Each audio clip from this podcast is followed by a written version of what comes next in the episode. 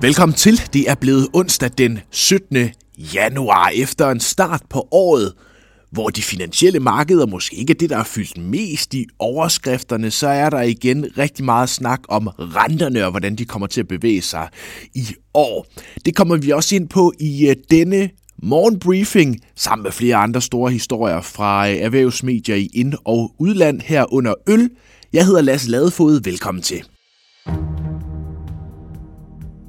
Financial Times har tophistorie på situationen i Mellemøsten. I aftes meldte USA ud, at man har gennemført nye angreb på øh, militære Houthi-mål i Yemen. Dermed fortsætter konflikten, som allerede forårsager store forstyrrelser i global fragt. Skibe må sejle syd om Afrika i stedet for gennem Adenbugten og det Røde Hav.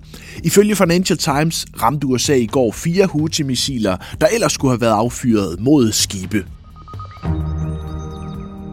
Til dagens danske tophistorier på forsiden af børsen finder du øh, brygger Mikkel Bjergsø.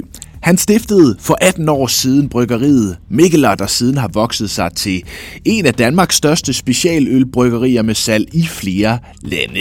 Men de seneste par år har været svære økonomisk, og nu er det tid til at få nye penge ind. Derfor lukker Mikkel Bjergsø nu Carlsberg ind i Mikkelers ejerkreds. Carlsberg køber 20 procent af firmaet overtager distributionen i Danmark. Aftalen kommer efter, at Mikkel og øh, i Norge har haft millionunderskud.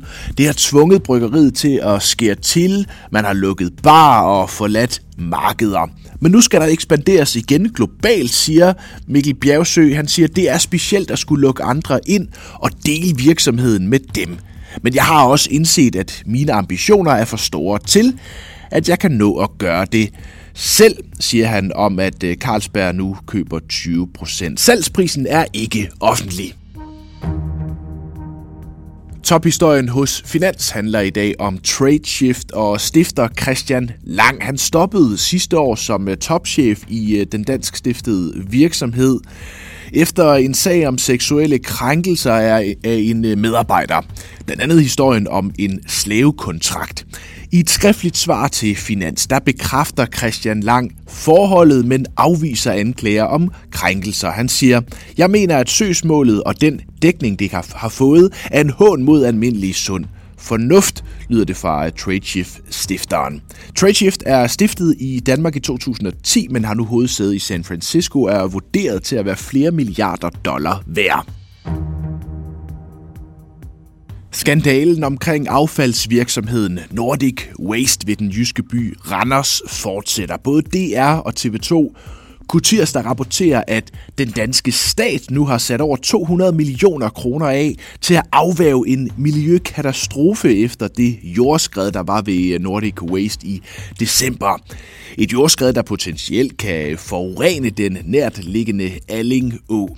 De 200 millioner fra staten er en sikkerhedsstillelse, så man kan fortsætte oprydningen, men både regeringen og også Randers Kommune har slået fast, at det er Nordic Waste selv, der skal betale Nordic Waste er ejet af Danmarks 6. rigeste mand, Torben Østergaard Nielsen. Virksomheden forholder sig stadig tavs om sagen. I internationale medier har det det seneste døgn været Donald Trump, der har fyldt den tidligere amerikanske præsident, går efter at blive det igen, og han vandt en stor sejr på 51 procent af stemmerne ved det republikanske primærvalg i Iowa. Sejren den øh, var ventet, men den var større end selv målingerne havde spået. Kandidaterne de, de nu rejste videre til staten New Hampshire, der afholder sit valg på tirsdag. Her vil man særligt holde øje med tidligere FN-ambassadør Nikki Haley, der spås bedre chancer mod den øh, tidligere præsident. Også øh, Florida-guvernør Ron DeSantis er fortsat med i ræset, der efter New Hampshire fortsætter i South Carolina. Og så skal det handle om renter. De seneste dage har flere medlemmer af den europæiske centralbank varslet for markedet, at man, man måske ikke sætter renten ned i det tempo, som man lige nu venter. Tirsdag var også øh, Christopher Waller, han er medlem af USA's centralbanks komité, ude og man til besindighed. Han siger, at målet om 2% inflation i USA er inden for rækkevidde men at der ikke er grund til at sætte renterne ned. Af den grund alene investorerne venter seks rentesænkninger i USA fra det nuværende niveau på 5,5 procent.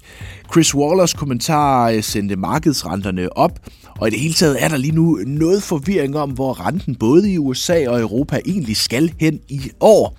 Det kan du blive meget klogere på lige om lidt. Første kig på aktierne efter mandagens helligdag lukkede Wall Street med fald. Tirsdag den 10-årige rente kom igen over 4%. Bankerne var i fokus. Øh, Goldman Sachs øh, steg knap en procent efter sit regnskab. Det var lidt bedre end ventet. Til gengæld så skuffede Morgan Stanley og faldt 4%. Dow Jones øh, lukkede samlet ned med 0,6%. Der kommer mange flere regnskaber denne uge og de kommende. Også i øh, Danmark blev det til endnu en dag med fald denne gang på 0,5 procent. Til C25 Ørsted og Bavarian endte i bunden. De danske regnskaber kommer først for alvor i slutningen af januar her. Vi slutter som lovet også med renterne, selve fundamentet under de globale finansielle markeder. Og lige nu er der øh, forvirring selv hos de øh, topprofessionelle investorer.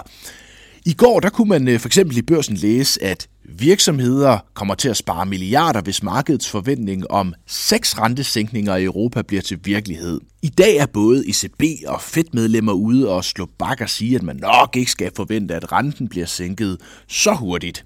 Jeg har spurgt børsens cheføkonom Sten Bokian, hvilke af scenarierne der så egentlig bliver til noget. Jamen, når vi taler om fremtiden, så er der jo ingen, der ved, hvad der præcis kommer til at ske. Men markedet er i hvert fald meget overbevist om, at vi kigger ind i lavere renter. Det skal ses i lyset af, at de europæiske økonomier er øh, meget skrøbelige i øjeblikket, og at vi i blandt andet Tyskland balancerer på kanten af recession, og det taler altså for lavere renter. Om det så bliver præcis de her seks rentereduktioner, som markedet forventer, det er jeg ikke overbevist om. Jeg tror, det bliver mindre, og det skal ses i lyset af, at arbejdsmarkederne i mange europæiske lande, og også i Tyskland, stadigvæk er øh, ganske stærke. Og det vil gøre, at det sådan underliggende løn øh, inflationspres, altså den del af prisstigninger, der skyldes løn, øh, jamen det vil stadigvæk være øh, ubekvemt højt øh, for den europæiske centralbank og gøre, at det kan blive svært for centralbanken at sænke renten meget aggressivt, selvom at øh, økonomierne har det øh, langt fra imponerende godt. Det tyder altså på, at enten svækkes økonomien, og så kan man sænke renten, eller også forbliver den stærk, og så må man holde renten, hvor den er. Jeg har spurgt øh, Sten Bokian, hvilke af de scenarier man egentlig skal håbe på? Ja, det kommer selvfølgelig nok lidt an på, hvem man er. Øh, hvis man låner mange penge, så foretrækker man jo nok en lavere rente, hvorimod at hvis man ikke har behov for lån, jamen så vil man nok hellere have en stærk økonomi. Men det ideelle scenario er jo den her bløde landing, som øh, økonomer også i vid udstrækning forventer øh, vil finde sted. Altså en situation, hvor øh, økonomiens aktivitet dæmpes ned, men uden vi kommer i en egentlig krise. Men den, hvad skal vi sige, den har afdæmpning muliggør dog trods alt, at man vil kunne sætte renterne ned. Øh, det er det, som vi, kan håbe på, men øh, meget kan desværre gå galt, og det kan både øh, komme i form af, at renterne bliver højere og længere, eller at vi kommer ind til dyb krise. Der skal massive rentereduktioner til for at holde økonomien på sporet. Det sagde børsens cheføkonom Sten Bokian, og dermed slutter onsdagens briefing. Tak fordi du øh, lyttede med, ikke bare i dag, men morgen efter morgen. Vi er tilbage igen med torsdagsbriefingen. Indtil da, have en rigtig god dag.